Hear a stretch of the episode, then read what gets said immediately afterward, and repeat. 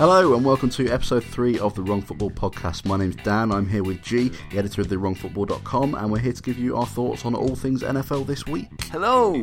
So let's have a look at the news as we uh, always tend to start with. The big news this week is the San Diego Chargers filing for relocation. Um, they confirmed this week they were going to uh, look to move to Los Angeles. Uh, there's been uh, quite wide talk for a little while now that uh, there's going to be about three teams looking to uh, potentially move to LA. Uh, obviously, the, the Raiders and the Rams being the other two, but uh, San Diego Chargers have officially pointed out that they are going to look to uh, move to LA, and the city authorities have already kind of well, they've already kind of fallen out with with the Chargers um, over the years. So I think it kind of makes sense for them. Um, what do you what do you think of a uh, of a potential move? They're one of three teams. You've got the Rams, you've got the Raiders, you've got the Chargers, all looking at this. Now, the thing about San Diego is that it's really nice there, and they don't seem to go to football games. Um, if you saw them with the Steelers a few weeks ago, there were more terrible towels there and Steeler fans, almost it seemed, than there were Chargers fans. Now, the Pittsburgh fans are known to travel well, but it was kind of ridiculous. And it seemed last week that there were an awful lot of Raiders fans again. And I guess people are too busy enjoying the warm weather and being down the beach. And if relations break down between the franchise and the city in terms of the American financing system is very weird. So they seem to hold their cities to ransom for huge stadiums, which you know, I'm not sure, given that these are billion dollars of turnover in the league and franchises are worth a huge amount of money, how they get away with hmm. justifying, mm. you know, no, no, you must build these stadiums for us so we can sit here and make more money because it's good for the economy, sort of. I'm going to give a plug for something. Uh, John Oliver on his last week tonight did a brilliant section on stadium financing, which basically c- covers all the nuances of this much better than I'm going to do in a couple of minutes in our podcast. But it just it looks like they're they're all three teams are really pushing ahead, but the Chargers fans are there's a real committed group who are trying to make them stay, but looks like we're going to end up with a team with LA. It's just a question of which ones. It kind of makes sense for the Chargers to jump first. They've got a quarter of their uh, season ticket holders are, are from LA, uh, so they obviously want to keep hold of that market. They don't want them to go into a, to go into another team. Um, don't know how, how fickle they think the uh, people over there are, but uh, I suppose it's uh, it, it, kind of makes sense for them to make that jump, and if they're if they're going to make it before it before everybody else, then it, it, it just kind of puts them up on the uh, on the competition, I suppose. Uh, the big thing also is that the NFL it's still kind of crazy that they haven't been able to have a franchise in the largest media market in America. Yeah. And, you know, yeah. not had one for years and years and years. We knew that they were going to do something about this at some point, and now we've sort of got this sort of very undignified scrabble between teams to get there. Yeah, well, there's, there, there are a lot of people who are uh, in America who are against the uh, the idea of having a London um, franchise, or say not before LA. So this is possibly the uh, the gateway to, to perhaps them starting to uh, to maybe think about moving them over here sooner rather than later, perhaps. I I still still think that that's putting the cart before the horse, and I still don't think I'm entirely convinced by the idea of putting a franchise in London. I just think the NFL want, wants to, you know, have a team there. There are owners that clearly want to go there, and unless Khan decides that he actually wants to move the Jaguars over to London, I'm just not sure that that makes sense with all the bits that we've discussed before about just the plain logistics of it and trying to play a full 16 yeah. game season eight home in London just doesn't no, seem it. to make sense. Just interesting little fact: the last franchise to relocate uh, was the Houston Oilers back in 1998, obviously moving to, uh, to Tennessee and then changing their name to the Titans in '99. So it's a good few years since anyone's uh, anyone's moved. Um, certainly hasn't been since since I've really been been, been following the sport. It's um, I've seen a couple of these, and it still feels weird. Just it was the Browns mm. moving to Baltimore and then getting the Browns back, sort of like the zombie Browns. And you only have to look at how much the, the Browns meant to Cleveland to see, and how much how hated actually the owner is um, who who actually moved them. That that it, yeah, it's. I feel sorry for the guys in San Diego, but if you're not filling the stadiums, I feel really sorry for the for, for the fans who are there every week because they don't want to go. No, of course not. Well, uh, another piece of uh, news this week is the uh, the story with Ryan Mallett, uh, the Texans quarterback. Obviously, it caught my eye at the weekend because the Dolphins were playing the the uh, Texans, and it was uh, it was mentioned quite a few times. But Ryan Mallett, um, he's now been cut from the from the, the Texans over over the last day or so. Uh, he missed his team flight to Miami uh, on Saturday. Had to fly commercial uh, himself over to the uh, to the game in Miami. No reason given at all for that. Just obviously uh, didn't uh, didn't make the flight for whatever reason. He's got a bit of a track record potentially you would maybe say for having a bit of a strop. I, I personally think when you if you ever look at the uh, the the Hard Knocks series from from over the summer uh, over pre-season, I think when he turned up late to train the day after the decision was made to to give Hoyer the the starting um, position. He, uh, he, he slept in due to his alarm shutting itself off. Apparently, to me, a little bit stinks of of just being a bit, dare I say, mardy. I don't know. If, Petulant might be the word. yeah, that's for. that's probably that's probably it. Um, and now, obviously, it uh, it looks like he's it's really bitten him in the arse, and he's he's been cut from the from the uh, from the Texans. Yeah, this is something I'm going to touch on in the blog, just because I'm talking about yet again franchise function and management, because I'm apparently a nerd of management structure weirdly, as well as sports. But the whole thing that makes Mallett an interesting prospect for the NFL is his arm talent. That's the one thing that makes you go wow because he can really, really throw a ball. But everything else says stay away. He yeah. has demonstrated no leadership talent at all. It was interesting, but it was just after he'd lost the starter's job that he missed that practice who sleeps in so long that they miss an entire NFL practice? Yeah. You hear a lot of ex pros talking about this and giving him a real hard time for it. It's petulance, isn't and, it? Yeah, and then the news story about this missing of the flight. The Houston Chronicle's been talking about the fact that basically he's blamed traffic and there was no traffic. This was a private chartered flight, so it's not like, you know, he he was a little bit late and and they closed the gates on him, flew off. You know, they were all waiting for him. It's mm. pretty incredible. It would be interesting to see if he picks up anywhere else. But there are so many red flags, and I suspect he might just because there seem to be an awful lot of teams who are prepared to give players of immense physical talent a chance, even when there's no particular evidence that they can put it together on the field.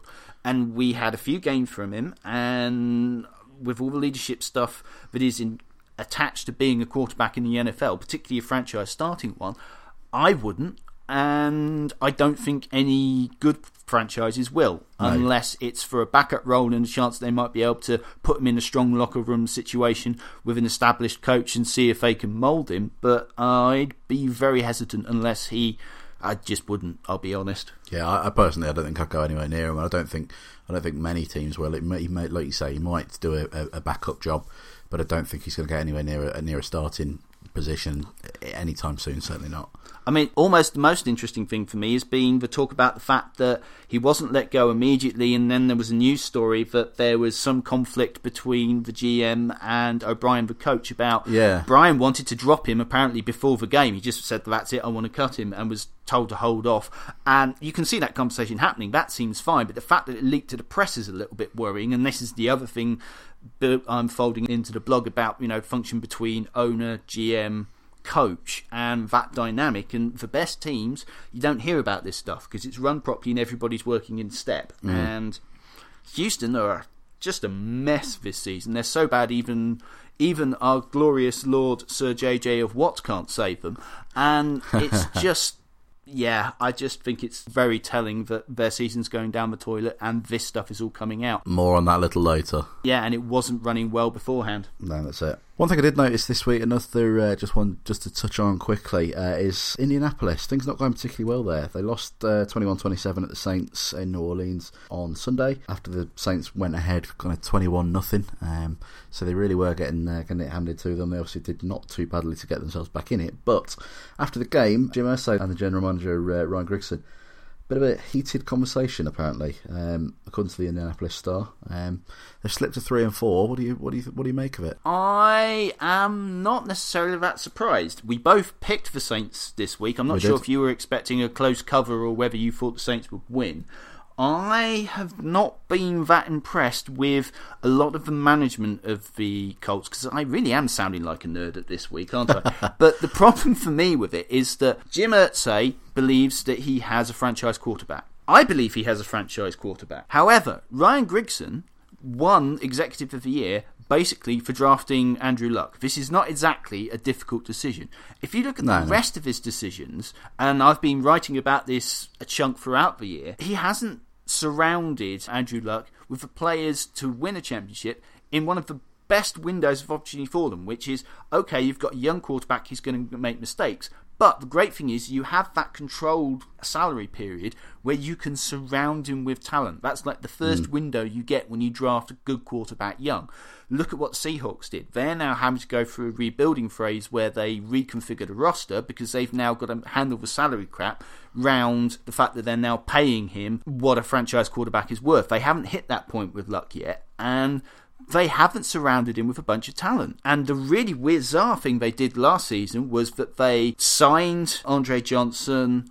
They signed Frank Gore, and then they go into the draft and they pick another receiver. The last thing they needed was another receiver. I've, I've made this point before, and I'm going to say it again. They needed to draft big men. The big problem they've got there is their defense keeps getting run over, and their offensive line is a mess. And they haven't fixed that. And so we're in a situation where Grigson hasn't done a good job. We've had the whole mess with the fake punt. So, you know, we have fairly obvious demonstrations that Pagano isn't doing a great job. So the main pillars of the franchise, i.e., the GM, the coach, and the owner, are not on the same page. They have the Panthers and then they have the Broncos. Is the next two games in there as a bye. I don't necessarily see him winning either game, and I'm not sure if he doesn't get a, at least a win, possibly both. Do you not think he might be on the hot seat given the NFL's new trend for sacking coaches after yeah. a bye or before a bye when they've got time to change things up? Yeah. It's looking interesting. I think it could happen, if I'm perfectly honest. I certainly could see it happening. Anything uh, else before we move on to the uh, looking at the, the games from uh, week seven? Gee. Anything else from uh, from you? Any news uh, you want to share with us? Very, very beautifully done, sir. Because I'll let you know, ladies and gentlemen, that Dan is a little bit nervous because on our rundown here it says Gee's mystery news. I have no idea what this is coming. So Dan is having a better weekend this weekend. In fact, he's had a better couple of weeks since Dan Campbell's has become head coach of the Dolphins, but it got a little bit out of hand this weekend when he sent me a text and said, You know how you feel about Sir JJ of Watt? I'm beginning to think about Jarvis Landry. JJ who? And I'm worried that you've jinxed the Dolphins. Yeah. And I'm being serious here because. I'd, I'd hate to think that. Here's the problem right. with that, that text message. Because JJ Watt has to battle some of the toughest men in the NFL, is frequently double teamed, sometimes even triple teamed, and whilst Jarvis Landry is amazing, and his ability to stop and then just watch a defender go by and carry on is good, you're basically declaring your love for a man on your own team. And I'm worried you've angered the football gods. You know, I, am worried that you, I think that maybe to make amends, you might have to sing the Dolphin song this weekend to ensure, because you're going into New England to play the Patriots this week, that you might have to offer up tribute to the football gods with a singing of your own fight song at some point on the podcast to make sure that you at least don't get humiliated in New England. Do you think that's what's needed? well, it's either that or it was my singing that did the trick, and I'm going to have to keep singing every week until they lose. Miami has the Dolphins, the greatest football team. We take the ball from goal to goal like no one's ever seen. We're in the air, we're on the ground, we're always in control. And when you say Miami, you're talking Super Bowl because we're the Miami, Miami Dolphins. Dolphins. Miami, Miami Dolphins. Miami oh, Dolphins God. number one. I can't believe you just made me do that. And I joined in too. I joined in too. Radio Gold, my friend. Run that over here. Okay, so week seven is now in the books. Uh, game of the week that we kind of picked out this week was uh, the Jets at the Patriots, but two quite strong teams at the top of the AFC East, um, doing very well, both of them. Um, and Patriots ended up winning 30 points to 23 uh, against the Jets. Uh, very strong start from both defenses. I thought they uh, were they were, were both very good, uh, very good teams, and uh, the Jets certainly didn't rely on the running game as much as I'd, uh, I thought they might do. Uh, they they had been in, in previous games. Chris Ivory has been absolutely all over it, against, certainly against the Dolphins, and that was probably to be fair because we couldn't defend him. But uh, he was uh, he was absolutely all over us. But uh, not so much this game. The strength of the Patriots' defense is very much their front seven. I'm still thinking that although they've done really well and they're really well coached, that against a really balanced offense, it sounds or feels big headed to suggest the Bengals, but there are other teams out there. I still think it's possible you can can get at their defense, and you have to to be able to keep up with Tom Brady. But the Jets got themselves well into this game. In fact, they were in the lead going into the fourth quarter. Yeah. And it was really interesting that Belichick and the Patriots took one look at that Jets defense and they didn't even try to run. No, they didn't. I think it was a total of nine runs, I think it was, something like that. Nine runs, and the best was- part of that, four of those carries are from Tom Brady, who led the team with 15 yards. Yeah, that's ridiculous when you when you look at it. Yeah, I mean, he was 34 for 54 att- um, attempts, and he had 10 drops in this game. Brandon LaFell did nothing but get hit in the hands and put the ball down for the first, like, six targets. And then he sort of worked the rust off and started to get into the game. But, um, in fact, uh, the most surprising thing for me at one point was that Brady is so good when blitzed that the Jets brought two blitzers from one side of the defense and nobody picked up Gronk. And that was like, oh, of all the quarterbacks to do that to, because of course Brady just saw Gronk was open, saw where the blitz was coming, he's good enough to go, okay, fine, and just hit him straight away, and, and it went for a touchdown.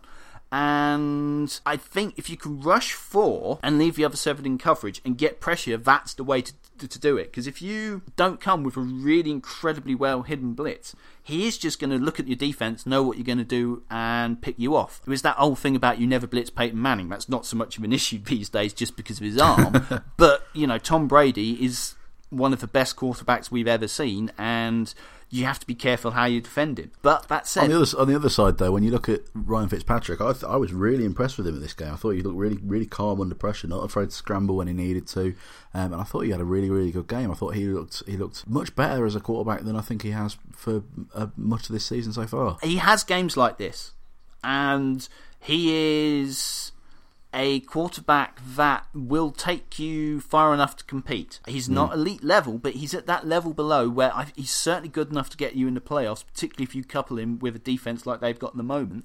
And the dip he had earlier in the season, I think it's a big thing that he's got both Brandon Marshall and Eric Decker back. Although Brandon Marshall wasn't helping him with, you know, the penalty at the end of the game and that drop. Yeah, You know, yeah. He could have really done with that, that ball being caught and not being offside. Well, at least they've not got Geno Smith playing anymore. He was uh, well. Put it this way: the the fellow who I went to uh, to Wembley with uh, the other week, we have quite a bit of a, uh, a an ongoing joke about Geno Smith being uh, well terrible.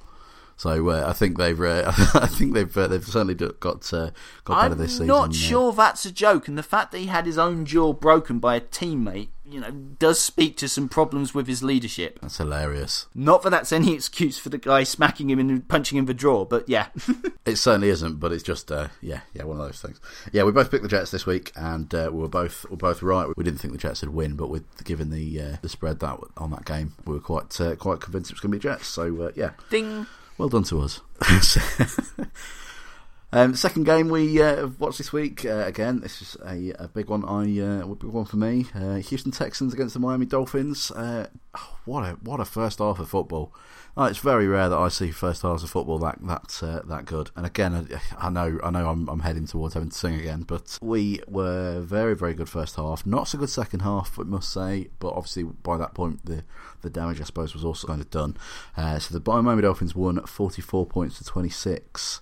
Um, 21 up by the end of the first quarter, 41 by the end of the uh, end of the second. a remarkable performance. Uh, a lot is being made of Tannehill, and he did very well to get all those completions, but an awful lot of those yards were after the catch, and that's not to take away from the team, but let's not just Yeah, try and keep ourselves a little bit grounded. But it's really encouraging that Dan Campbell has had this effect on them. They must have really hated Joe Philbin. And that scheme they must have done. suddenly, okay, Suh is not maybe dominating how you would expect, but that line at least has come alive. couple of sacks though on uh, on Sunday. Did he? Yeah, yeah, he did. He was uh, he got a couple of sacks in a row actually, in, in two sacks in two plays. I take it all back. I'm demonstrating that this is not one of the games I got to watch. So No, it was it was for me. I mean, a new new NFL record as well. Tannehill is like a he's like a he's like a different fella. I know we didn't uh, use the the uh, passing game that much, but uh, 25 uh, consecutive completions over across this game and and uh, last week's game as well at Titans. 25, uh, which is a new NFL record for most consecutive completions. in fairness, the Texans were awful. I mean, the tackling. I mean, Jarvis Landry. I can understand why you're falling in love with him, but you know, all he did was stop and then watch as they sailed past, and some dodgy arm tackling, and it's just. And if to add insult to injury, or rather injury to insult in this case, then they go and lose Arian Foster, who's such an important part of Watt limited offense they have.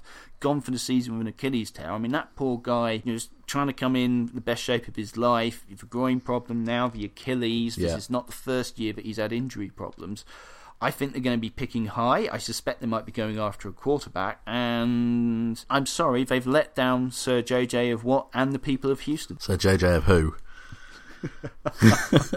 I mean, in all seriousness, this is the second time this year that they've had like a huge 40 point blowout loss. Hmm. It's things are really not going well for them this season, and you've got to wonder if things don't pick up and they don't at least become respectable. If O'Brien will be safe there because it's getting embarrassing now. It is. Poor Hopkins on offense. I mean, he's been mm. amazing at wide receiver, and every now and again, when he's had a quarterback to find him, he's just dominated the game so much. But they've got two players at key positions, receiver and, and sort of pass rusher, even if it is from right defensive end rather than outside linebacker, that you would put up against anybody's stars across the league. But it's just going wrong everywhere else. Yeah. Well, again, we both picked uh, right on this one. Um, I, we both picked the Dolphins, and we uh, we won again. So another another tick for us. Indeed. Uh, the third game was the uh, the international series game at Wembley. Jacksonville Jaguars beating the Buffalo Bills by 34 points to 31. Um, you've watched this one. I, I only kind of caught the first quarter, uh, but I think you you uh, you've watched this one, haven't you? You missed. You picked the wrong quarter. The quarter to watch Yeah. was the second quarter, or at least if you're a Jaguars fan. First of all, how great is it that the Jaguars finally got their first win in London and got that monkey off their back? You know, I think the whole of the league is, is everyone over here is probably happy for them to, uh, except perhaps the uh, the Bills fans, uh, is happy for them to have got that uh, that first win over here. Yeah, and first quarter tight, and then second quarter explosion. EJ Manuel gets hit on a blitz. He saw it coming. It's not that he he went to throw the ball away, which is fine, but you have to get the ball away. And he was facing the blitz. He knew it was coming. Gets sacked. Gets fumbled. That gets returned for a touchdown. Kickoff. The very next snap that EJ Manuel takes, he throws a pick six. The next drive. Four plays later, he throws a second interception. And then TJ Yeldon runs 28 yards in for a touchdown, and suddenly we've had like a 20 point swing, which should have been 21, but they missed the extra point, in the space of about four minutes. Um, But then the Bills wind them back. Manuel starts moving the ball, has some success. I mean, if you if you wipe out the two interceptions, 24 for 42, 288 98 yards, not that bad, but that's the key point. You want more touchdowns than interceptions. And they basically had that explosion, but the Bills eat themselves back in and actually retake the lead. And finally, finally, the Jaguars managed to put together that drive at the end of the game to win the game and hold out on defense, which is the bit that eludes them.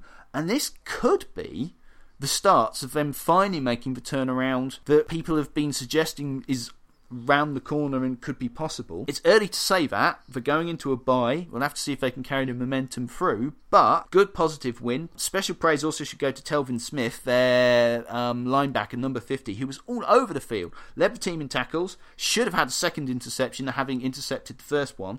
And just was really, really impressive. What did you think of the crowd when I was, when I was watching it in the first in the first quarter? It was it just seemed really really dull. Or like people weren't particularly really into it. It's interesting you said that. The noise when the Jaguars started scoring points and went on that run, and then when the Bills came back, you know, it might have been a little start slow starting in the first quarter, but no, people were into it. I think everybody was made up for the Jaguars for for for the win. The touchdown, um, and I'm forgetting which receiver off the top of my head, but he had to come down with the ball and get his shoulder down into in, in in the end zone to actually ground it out and get the touchdown. Big cheer because everybody recognised it was a great football play. And also, I don't know which feed you watched because I did it through Game Pass. I got the Yahoo feed, but Oh, not right, through okay. directly through the site.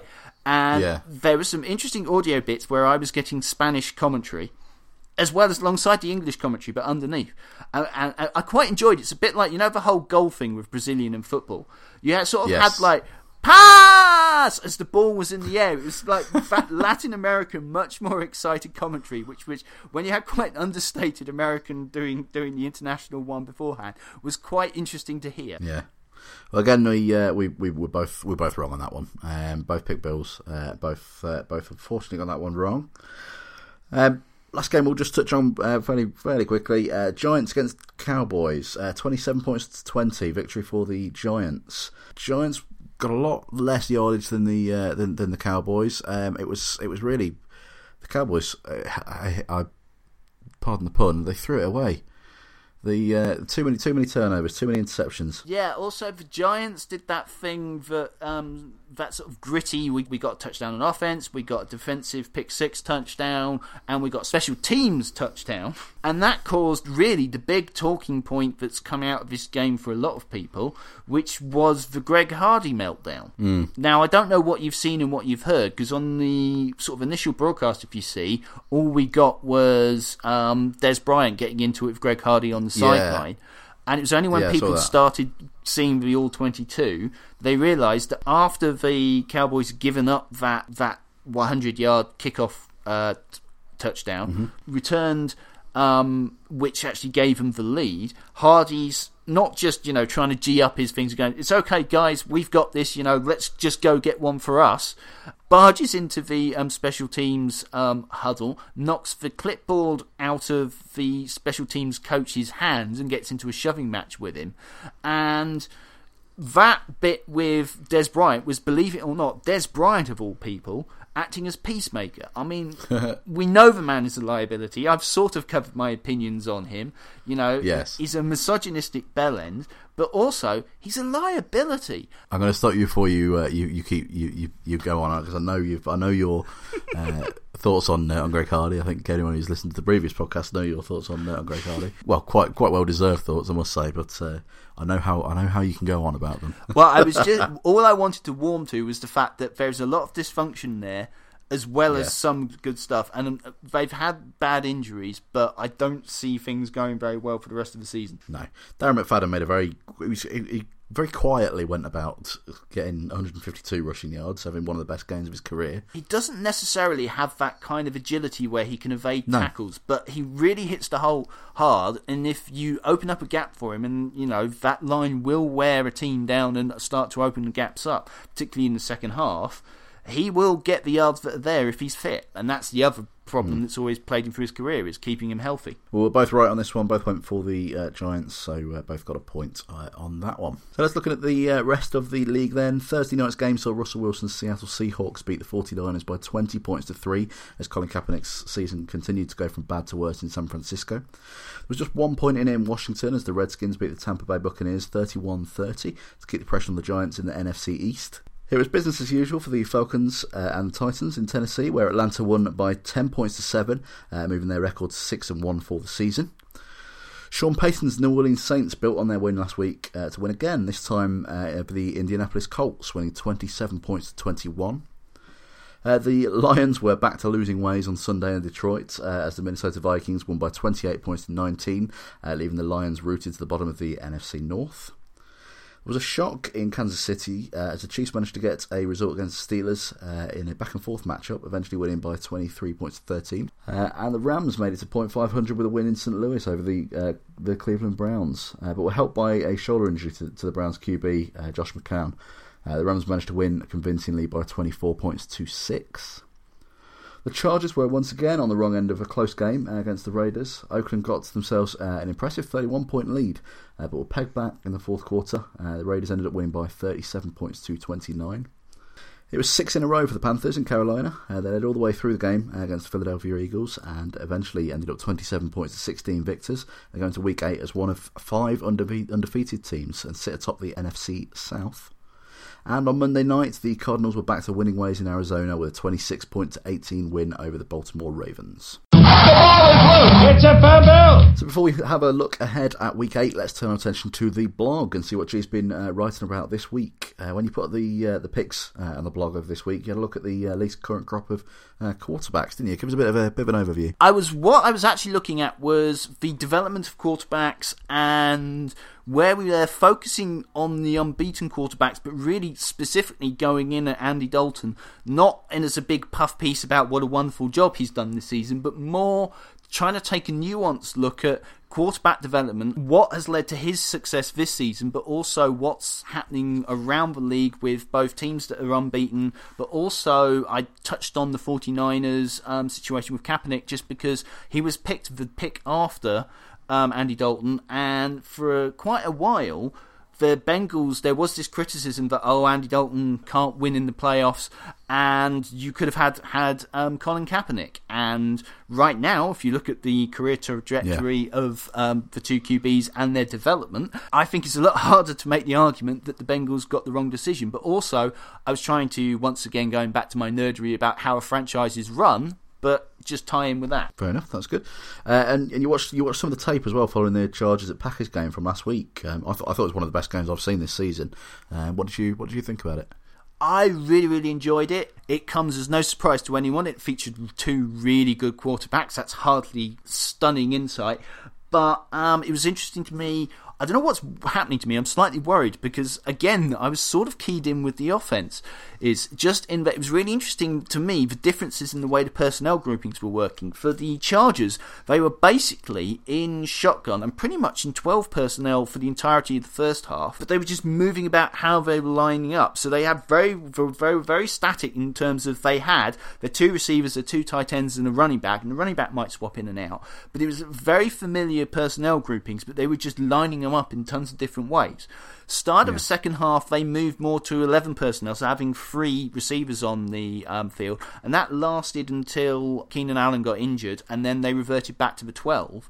And they were very static. Obviously, they didn't move the ball well, and that's basically because their line isn't very good, and so they just didn't run the ball that effectively. But they didn't try that hard. Philip Rivers had 65 attempts in this game, and he's really, really good. Mm. They move the ball well. He gets the ball out so quickly, and he they are by putting him in shotgun, they are enabling themselves to counter the fact that the line isn't very good. And the Packers, although mm. they hit him a lot, weren't able to get there frequently enough to stop him moving the ball. Luckily, the Chargers weren't that efficient in the red zone, and the Packers were able to keep themselves in the game, and the Packers used way more multiple sets.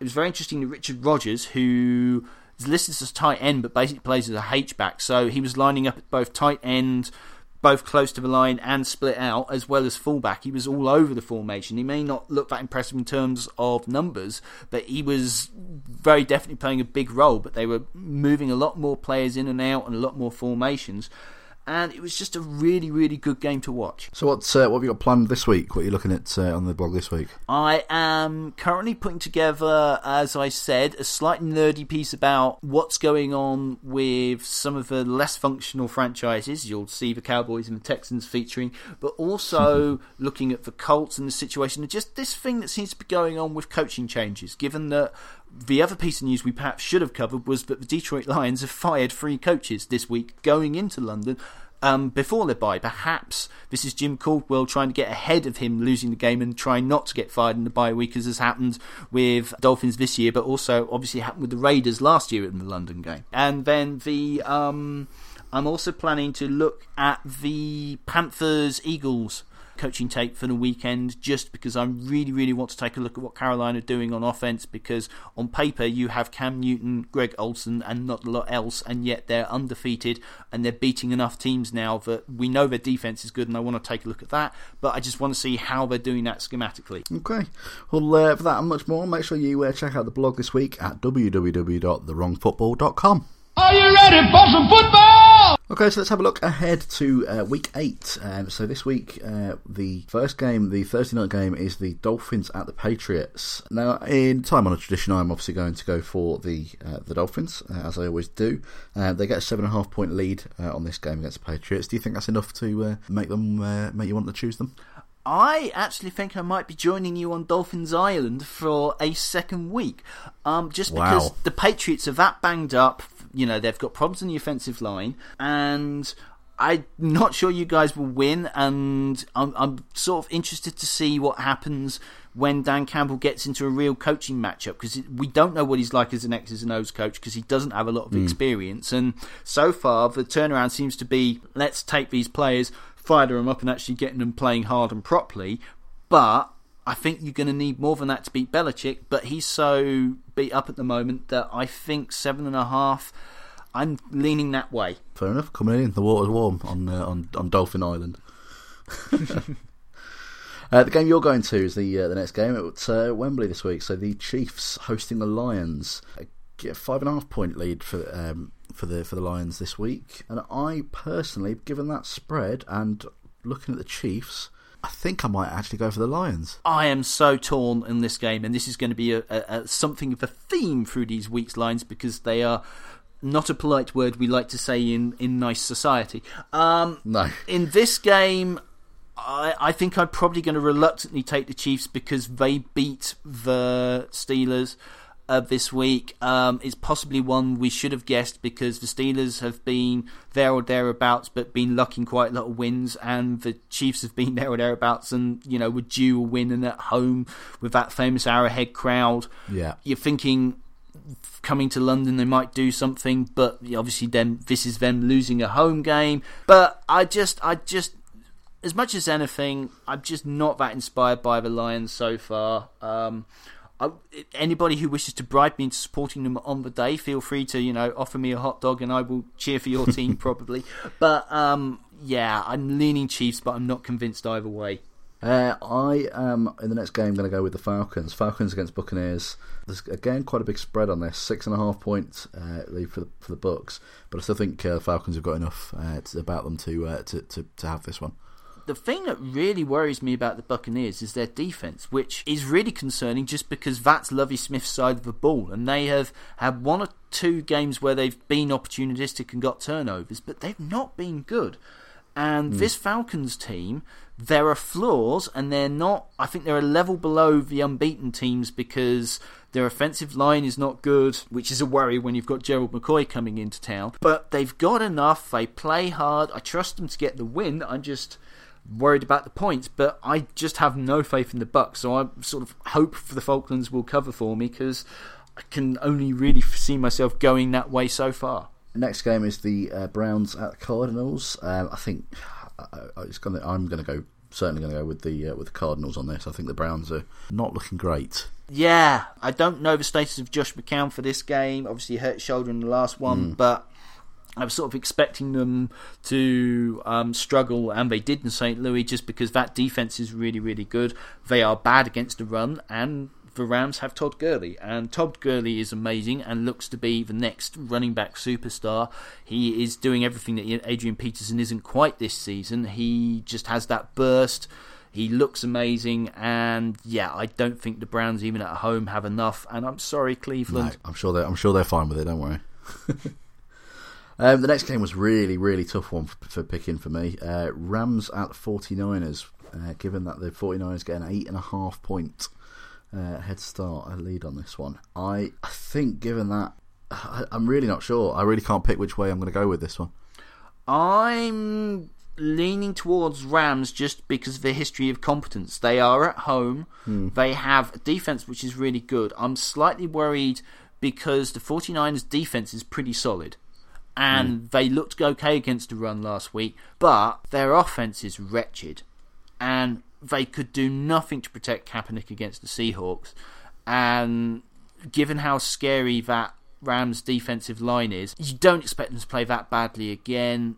I'm sure that Tomsula will be making a, a, huge point of emphasis this week. I just don't see how they're going to move the ball in this game the Rams may not be the Seahawks, but they're pretty good on defense these days, and I'd rather be backing that and be worried about the points, I think, than putting my faith in 49's team, who have not shown me much this season. Saints at Giants. Uh, the lead on this one is uh, three and a half points for the Giants, uh, and I think given that, I'm going to go for the Giants. I'm really not sure about this one. No? Quietly, I might have to eat my words about the Saints' defence, although I'm not prepared to, to concede that they're turning around yet. But they have got a lot of young players, and they do seem to be doing enough just over the last couple of weeks. We're getting to see Drew Brees be a bit more like Drew Brees.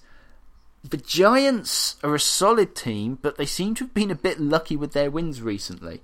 You know, yeah. it was a scrappy game against the Cowboys. It certainly was. And I'm just wondering. I'm really not sure. I'm, I, I will look at the numbers and worry about this one because I'm finding it a hard one to pick. Okay, well the uh, the next one is the uh, Vikings at Bears. This is one I always look out for because I went to this in 2008 uh, in Chicago. But uh, one and a half point head start for the Bears.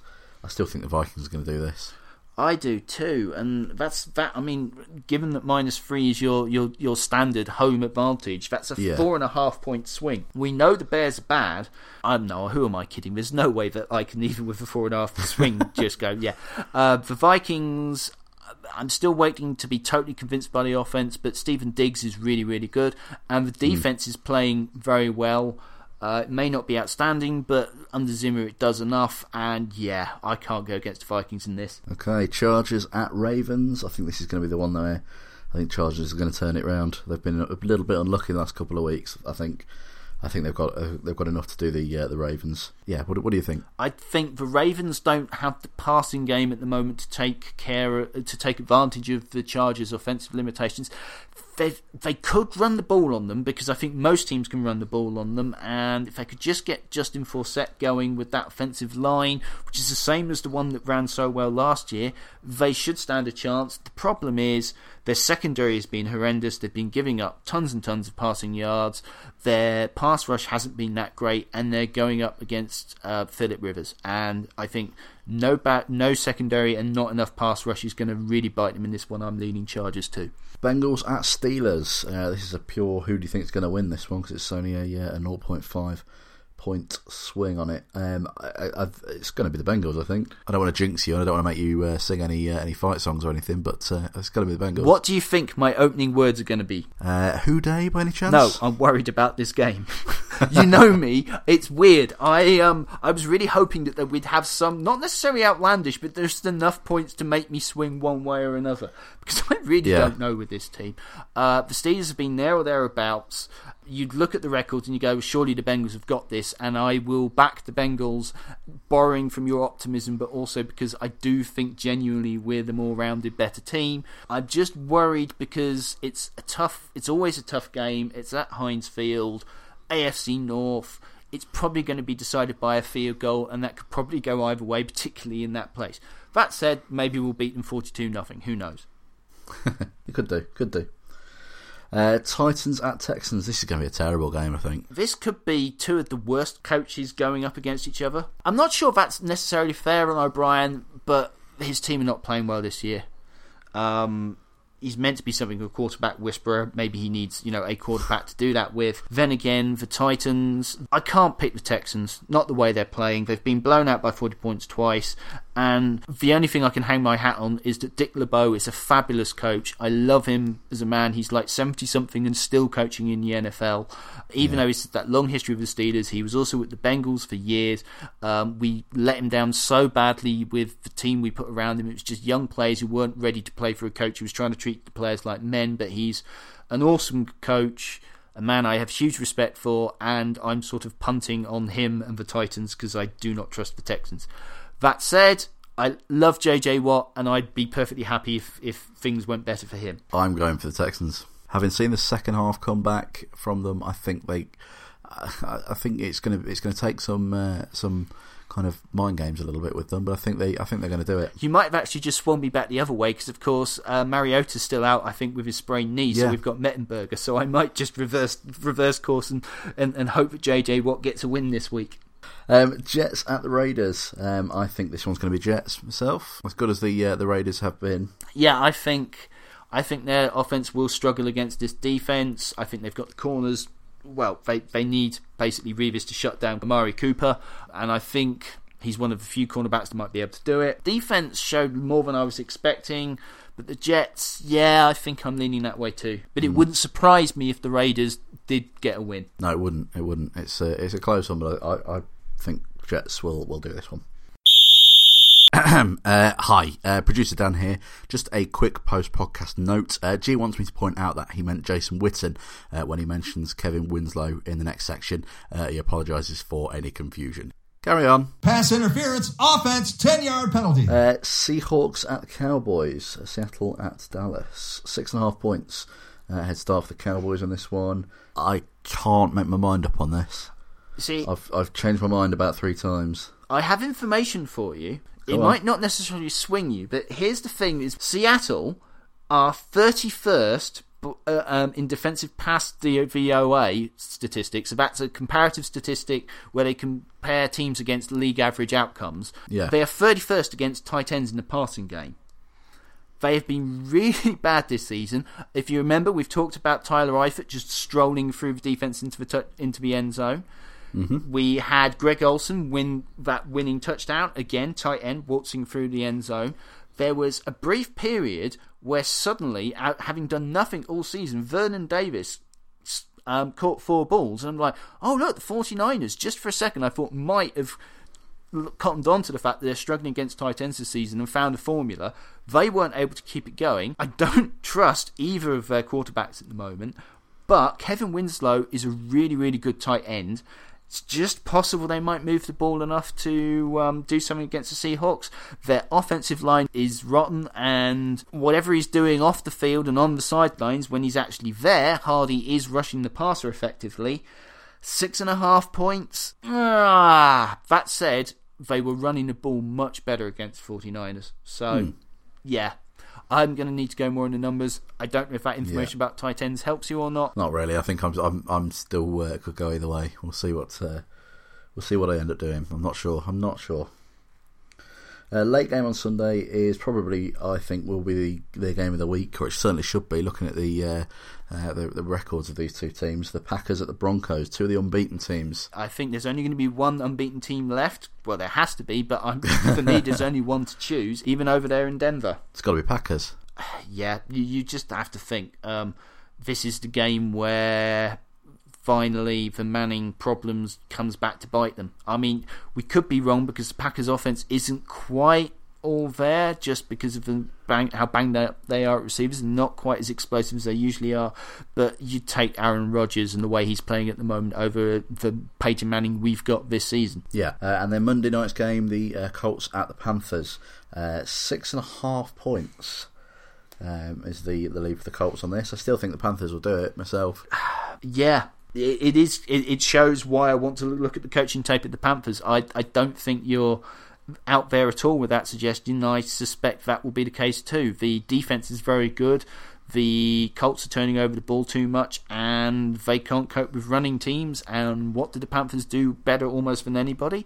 Take advantage of their enormous quarterback who can run the ball. I'm still worried about how mm-hmm. many hits he's taking, but I think they're going to struggle stopping the um, Panthers' offense, and yeah, I think that's um, going to be a win for the Panthers. And I was a lot more decisive about these games than I thought I was going to be going in. Yeah, you were. You, I know the. Uh, I believe the term that you uh, you used when you emailed me these lines yesterday was they were a, a shitstorm of lines. So I thought you would be a little bit more on the fence, but I, I was expecting to, even coming in as we started recording. But yes, I, I, I clearly feel better and more um, concise and sure about a lot of these games than I thought I did. Well, into, going into uh, into week eight, you are you have predicted fifty four, and I have predicted fifty two. So, yeah, not uh, not not too far between us. I felt that one way up here. Well, that's it for the episode three of the Wrong Football Podcast. I hope you've enjoyed listening uh, to us this week. We're back again next week with episode four, looking back at all of week eight's games, and ahead to week nine, uh, including the possibility of still having four unbeaten teams going into the second half of the regular season.